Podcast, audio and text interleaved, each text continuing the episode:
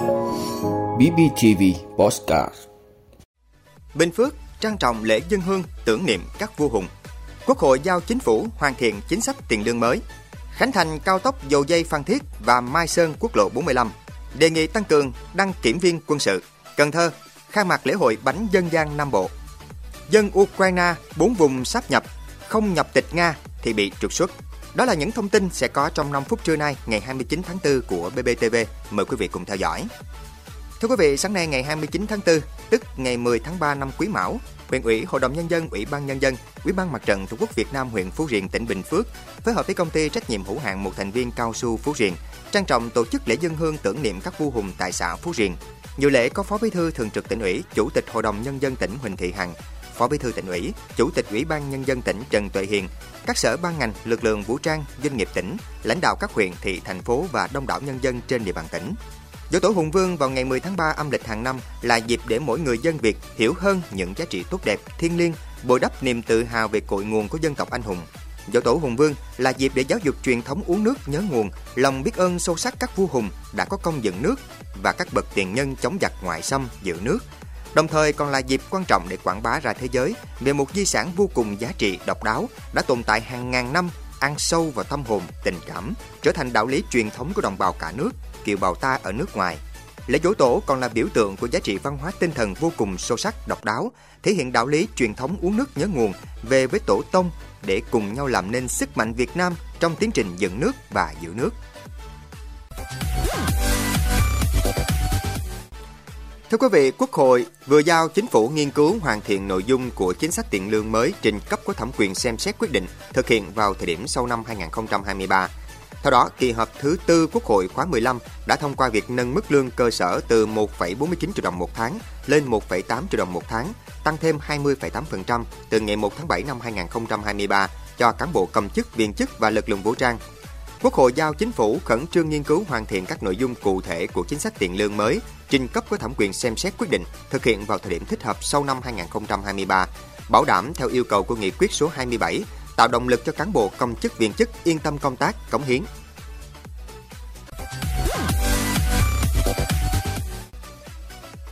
Thưa quý vị, sáng nay Bộ Giao thông Vận tải phối hợp với hai tỉnh Bình Thuận, Thanh Hóa tổ chức khánh thành hai đoạn cao tốc Phan Thiết Dầu Dây và Mai Sơn quốc lộ 45. Lễ khánh thành kết nối trực tuyến hai điểm cầu tại Bình Thuận và Thanh Hóa. Đây là hai dự án thành phần thuộc dự án xây dựng một số đoạn đường bộ cao tốc trên tuyến Bắc Nam phía Đông giai đoạn 2017-2020 bằng nguồn vốn ngân sách nhà nước.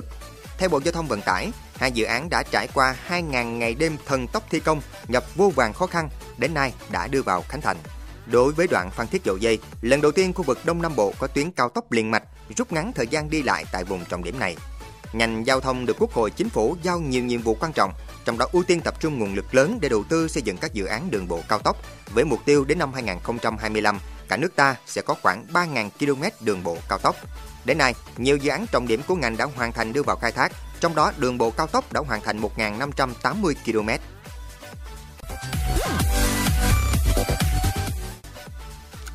Thưa quý vị, để khôi phục lại hoạt động của các dây chuyền kiểm định do thiếu đăng kiểm viên, Bộ Giao thông Vận tải vừa đề nghị Bộ trưởng Bộ Quốc phòng cho phép tiếp tục bố trí thêm lực lượng đăng kiểm viên quân đội tham gia hỗ trợ công tác kiểm định phương tiện cơ giới đường bộ, góp phần giải quyết tình trạng ùn tắc, đáp ứng nhu cầu kiểm định của người dân doanh nghiệp. Theo thống kê của Cục Đăng kiểm Việt Nam, đến nay tình trạng ùn tắc đăng kiểm tiếp tục gia tăng trở lại tại 177 trên tổng số 215 trung tâm đăng kiểm của 40 trên 63 tỉnh thành phố, chiếm 63%. Dịp lễ 30 tháng 4, 1 tháng 5 này, các trung tâm đăng kiểm vẫn bố trí tăng ca để giải tỏa ủng tắc trong đăng kiểm, phục vụ tốt nhất nhu cầu kiểm định xe cơ giới của người dân và doanh nghiệp.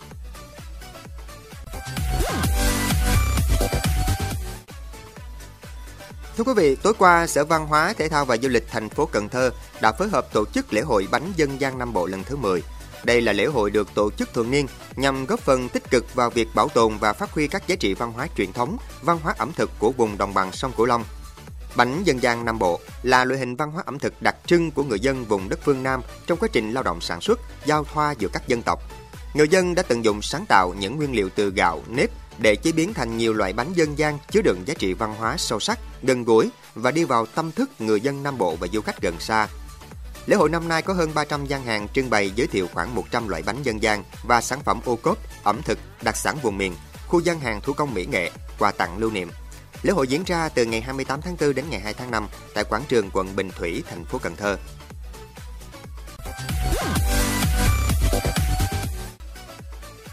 Thưa quý vị, Tổng thống Vladimir Putin vừa ký luật yêu cầu công dân Ukraine sống ở các khu vực do Nga kiểm soát nhập quốc tịch Nga. Ai không thực hiện có thể bị trục xuất. Theo hãng thông tấn TASS, luật quốc tịch do Tổng thống Putin ký đã được đăng lên cổng thông tin pháp lý ngày 28 tháng 4 và sẽ có hiệu lực sau 180 ngày. Luật quốc tịch mới đơn giản hóa các yêu cầu về quyền công dân đối với 20 nhóm người, trong đó có người dân bốn khu vực của Ukraine mà Nga sắp nhập năm ngoái là Donetsk, Lugan, Kherson và Zaporizhia. Theo đó, công dân Ukraine hoặc những người mang hộ chiếu do các nước Cộng hòa ly khai được Nga hậu thuẫn sống ở bốn khu vực của Ukraine bị Nga sắp nhập có thể bắt đầu quá trình đăng ký trở thành công dân Nga hoặc hợp pháp hóa tình trạng của mình với chính quyền Nga.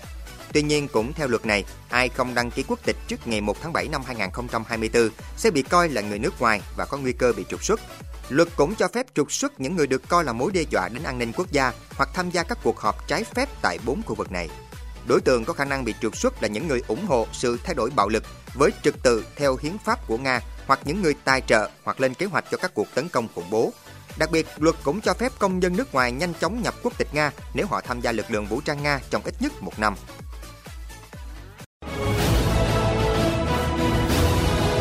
Quý vị đã luôn ủng hộ các chương trình của Đài Phát thanh truyền hình và báo Bình Phước. Nếu có nhu cầu đăng thông tin quảng cáo ra vặt, quý khách hàng vui lòng liên hệ phòng dịch vụ quảng cáo phát hành số điện thoại 02713 887065.